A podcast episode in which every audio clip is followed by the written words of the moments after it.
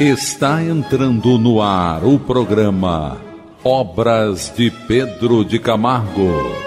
Produção e apresentação Moisés Santos.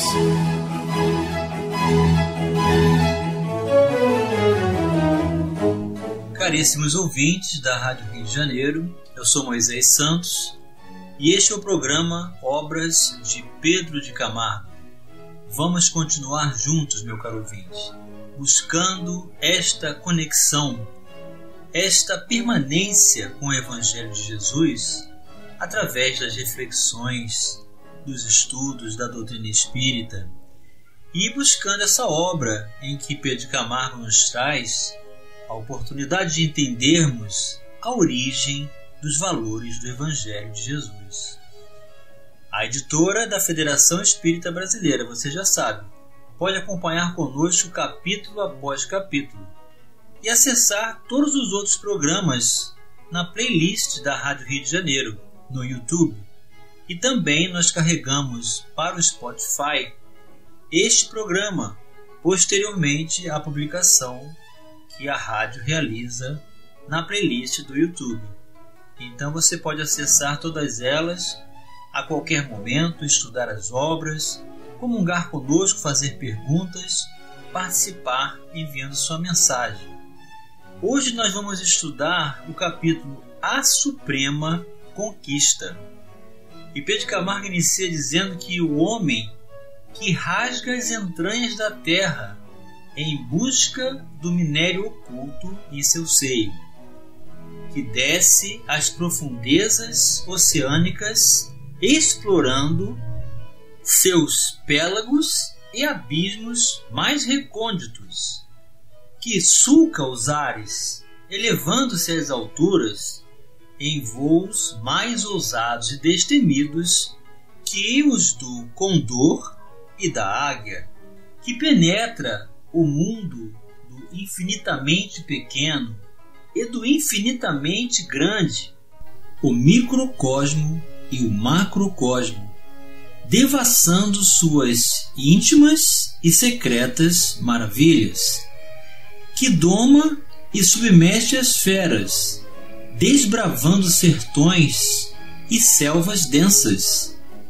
que afronta os elementos em fúria lutando com os temporais, com os terremotos, com as lavas incandescentes que as crateras vulcânicas vomitam aos borbotões, que porfia com a peste, que vence as endemias mais radicadas, saneando regiões onde elas reinavam em frenes que se utiliza em suas cidades e em seus lares da eletricidade, esse fluido imponderável, incoercível, desconhecido e misterioso, capaz de fulminar num dado instante aqueles que atinge, que apanha o raio no ar e o conduz por um fio, neutralizando seu poder de destruição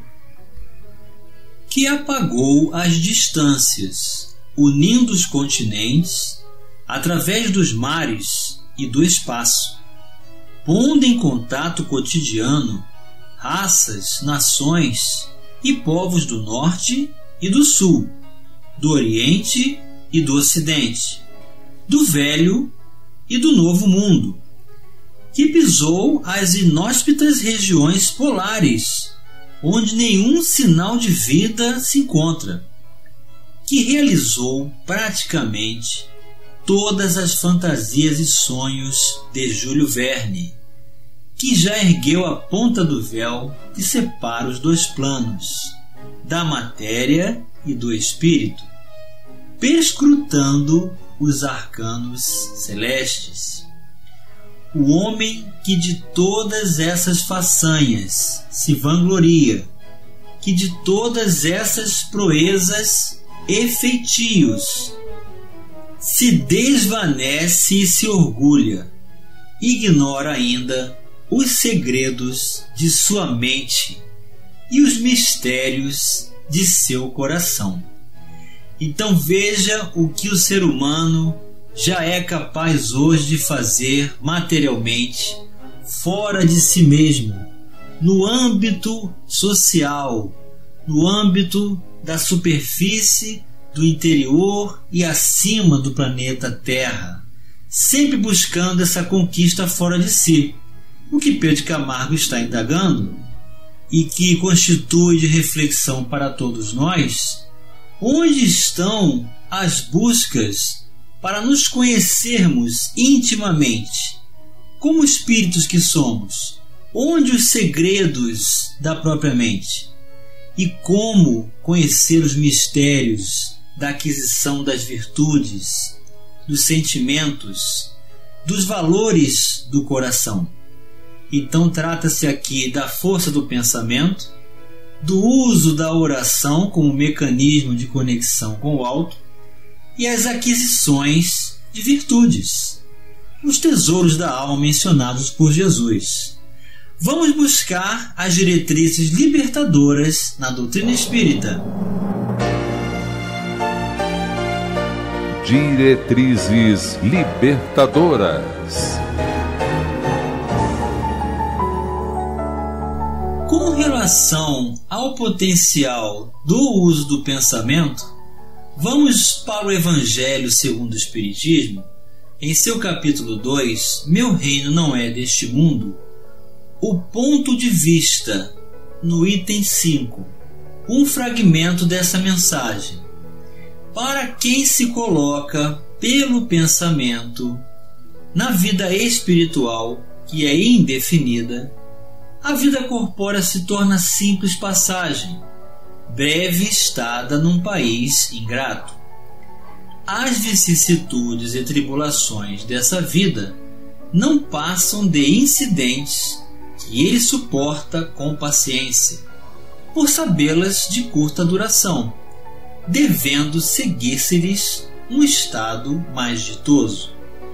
A morte nada mais restará de aterrador deixa de ser a porta que se abre para o nada e torna-se a que dá para a libertação, pela qual entra o exilado numa mansão de bem-aventurança e de paz, sabendo temporária e não definitiva sua estada no lugar onde se encontra, menos atenção presta às preocupações da vida, resultando-lhe daí uma calma de espírito que tira aquela muita do seu amargor. Então veja que através do pensamento nós podemos conceber os valores do espírito e estabelecer essa comunhão com a origem da vida que é o mundo espiritual. É um caminho de conquista para o espírito e não para fora de nós. No Evangelho segundo o Espiritismo, capítulo 7, nós vamos conhecer o entendimento da aplicação da oração. No item 9, Bem-aventurados pobres de espírito, esse capítulo, um fragmento.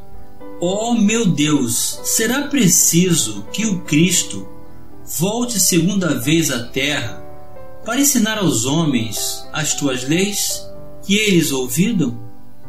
Terá que de novo expulsar do templo os vendedores que conspurcam a tua casa, casa que é unicamente de oração? E quem sabe, ó homens, se o não renegaríeis como outrora, caso Deus vos concedesse essa graça? Chamar-lhe-eis blasfemador? Porque abateria o orgulho dos modernos fariseus. É bem possível que o fizesses perlutrar novamente o caminho do Gólgota. Então vamos reconhecer que as agremiações, as casas espíritas, as igrejas, os templos de luz e de amor em que buscamos através da religião a comunhão com Deus, através da oração, nós temos a oportunidade de também alimentarmos o interior, alimentarmos o espírito em conexão com o Pai Celestial. E com relação às virtudes, nós temos no capítulo 9, Bem-aventurados são brandos e pacíficos, O item 8: Obediência e resignação. É um fragmento da mensagem do Espírito que assinou Lázaro, em Paris, 1863. Cada época é marcada assim com o cunho da virtude ou do vício que a tem de salvar ou perder. A virtude da vossa geração é a atividade intelectual. Seu vício é a indiferença moral. Digo apenas atividade porque o gênio se eleva e, de repente, descobre por si só horizontes que a multidão somente mais tarde verá. Enquanto a atividade é a reunião dos esforços de todos para atingir um fim menos brilhante, mas que provoca a elevação intelectual de uma época. Submetei-vos à impulsão que vimos dar aos vossos espíritos. Obedecei à grande lei do progresso, que é a palavra da vossa geração. Ai do espírito preguiçoso, ai daquele que cerra o seu entendimento, ai dele, porquanto nós que somos os guias da humanidade em marcha, lhe aplicaremos o látego e lhe submeteremos à vontade rebelde, por meio da duplação do freio e da espora. Toda resistência orgulhosa terá de cedo ou tarde ser vencida. Bem-aventurados, no entanto, os que são brandos, pois prestarão dócil ouvido aos ensinos. Então, meu caro ouvinte, essa condição de se manter exclusivamente conectado com a matéria, viver para o mundo espiritual somente na hora em que se está buscando a solução para uma dor, para suprimir uma doença ou buscar alguma resposta que nos console, é um equívoco da nossa parte. É vivermos em função desse orgulho. O orgulho que nos empana a consciência, que nos coloca blindados à ação do amor de Deus para nos alimentar o íntimo da alma. Então, não permaneçamos somente nessa busca exterior, vislumbrando a matéria, mas vamos nos conscientizar e buscar, através desse despertar de espírito, jamais nos permitindo a preguiça, reconhecer que o orgulho é o que nos afasta dessas bem-aventuranças. Vamos continuar estudando sobre a suprema conquista já já no próximo bloco. Participe do programa Obras de Pedro de Camargo enviando sua mensagem, dúvida ou sugestão pelo e-mail opg arroba rádio Rio de Janeiro.am.br ou pelo WhatsApp da Rádio Rio de Janeiro 984867633 aos cuidados de Moisés Santos.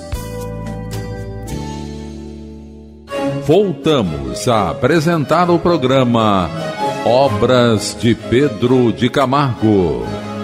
Produção e apresentação Moisés Santos. Caríssimos ouvintes da Rádio Rio de Janeiro, voltamos agora para o segundo bloco do nosso programa de hoje, em que estamos abordando o capítulo A Suprema Conquista do livro, você já sabe, Em Torno do Mestre. O autor é Pedro Camargo e é editora da Federação Espírita Brasileira. Através dos ensinos, da experiência e da abordagem profunda do Evangelho de Jesus a partir desse autor, Pedro Camargo, nós temos a oportunidade de conhecer melhor a origem do entendimento do Evangelho. Então, essa suprema conquista, ela não se resume no âmbito material, naquilo que o homem pode fazer de espetacular fora de si mesmo, mas vislumbrando também as possibilidades dos potenciais do pensamento, do uso da oração, da aquisição das virtudes, então desvendando os mistérios do coração e ampliando a capacidade de descobrir também os recursos da mente.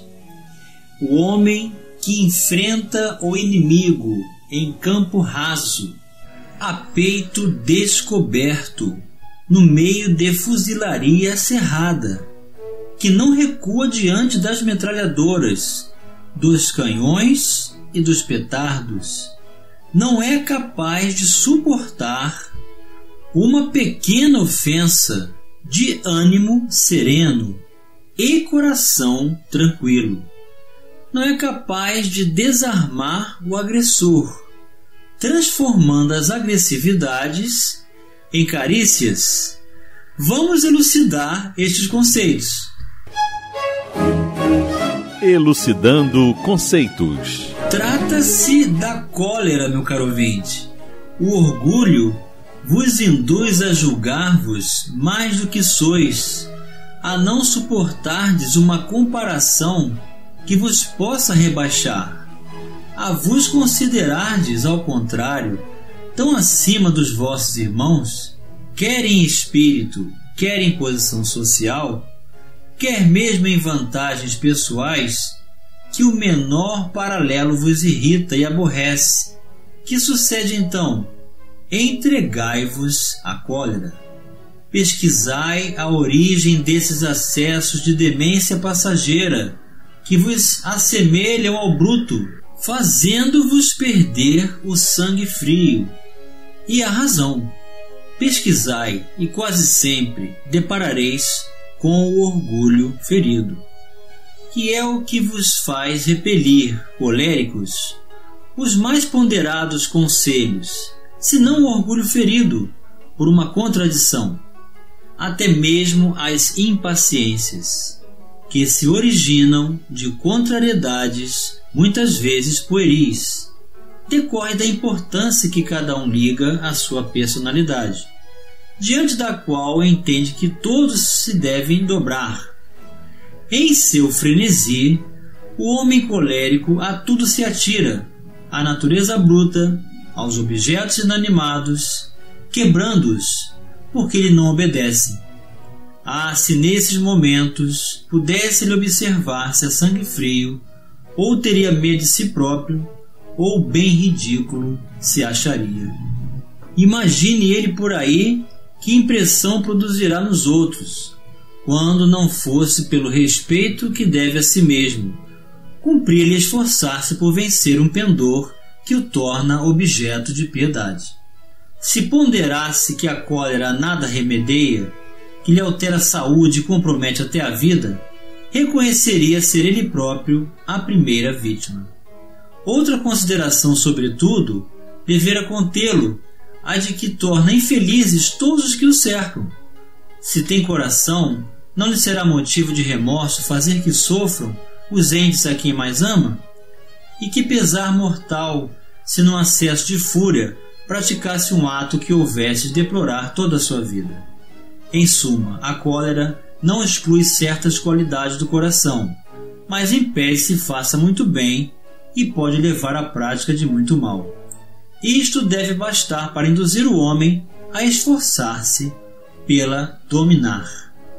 O espírita, ademais, é concitado a isso por outro motivo, o de que a cólera é contrária à caridade e à humildade cristãs.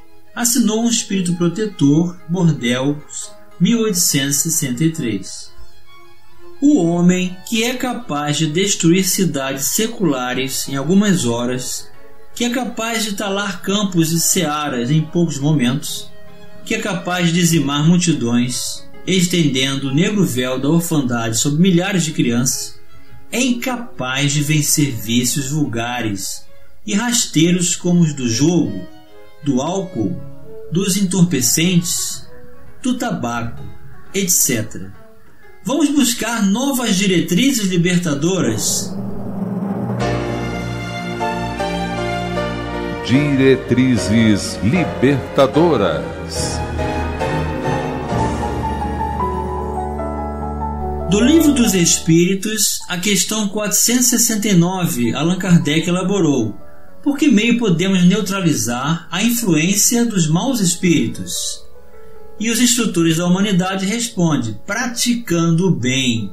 e pondo em Deus toda a vossa confiança, repeliríeis a influência dos espíritos inferiores e aniquilareis o império que desejam ter sobre vós.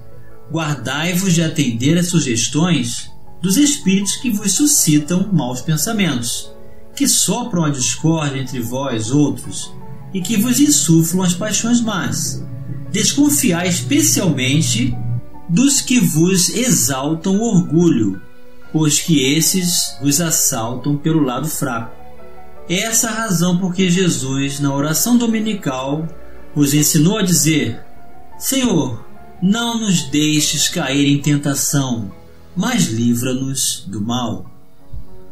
O homem que sabe línguas, ciências, filosofias, política e artes várias, não sabe ser bom e justo, tolerante e fraterno, não sabe tampouco resolver os problemas da pobreza, da enfermidade e da dor. Finalmente, o homem que tanto tem conquistado e tanto tem conseguido, ainda não se conquistou a si mesmo, ainda não conseguiu domar e vencer as suas próprias paixões. E Pedro Camargo falando dessa forma, vamos nos reportar a caridade segundo o apóstolo Paulo, quando ele diz: Ainda quando eu falasse todas as línguas dos homens e a língua dos próprios anjos, se eu não tiver caridade, serei como bronze que soa, e um símbolo que retine. Ainda quando tivesse o dom de profecia, que penetrasse todos os mistérios e tivesse perfeita ciência de todas as coisas, ainda quando tivesse toda a fé possível, até o ponto de transportar montanhas, se não tiver caridade, nada sou.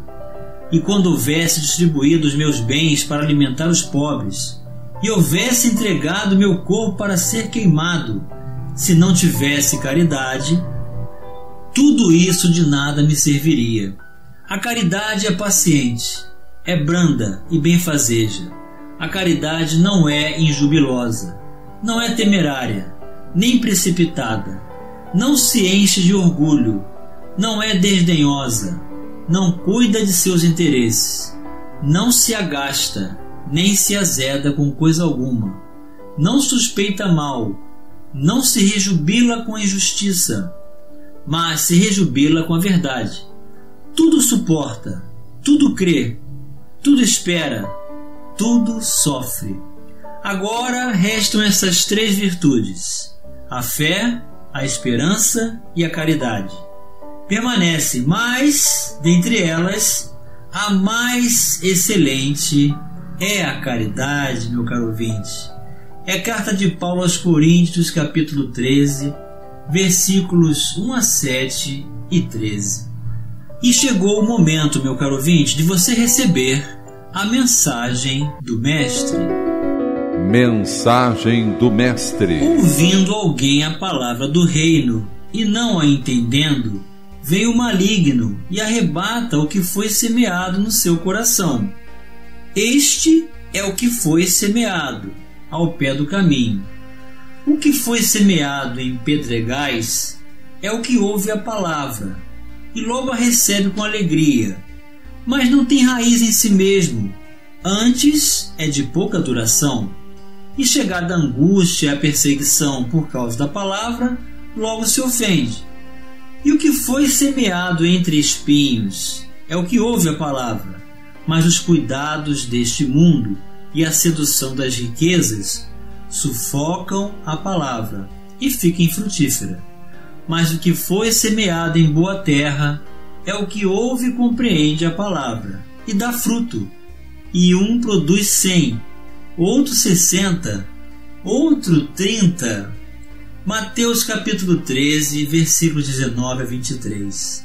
Sejamos a terra boa, fértil em nossos corações, meu caro ouvinte, para que os ensinamentos de Jesus possam realmente ser as sementes que vão nascer, enraizar-se, elevar-se em caules seguros e vistosos dando flores e frutos para distribuirmos a mancheios por toda parte, começando dentro de nós mesmos, criando esse reino de amor com os ensinamentos do Mestre, para que essa grande conquista, essa suprema conquista, a verdadeira conquista, que é a condição de nós termos controle sobre nós mesmos, vencer a nós mesmos, conhecendo a si mesmo com Jesus hoje e sempre em nossas vidas. Um grande abraço e até o próximo programa. Você ouviu o programa Obras de Pedro de Camargo. Produção e apresentação Moisés Santos.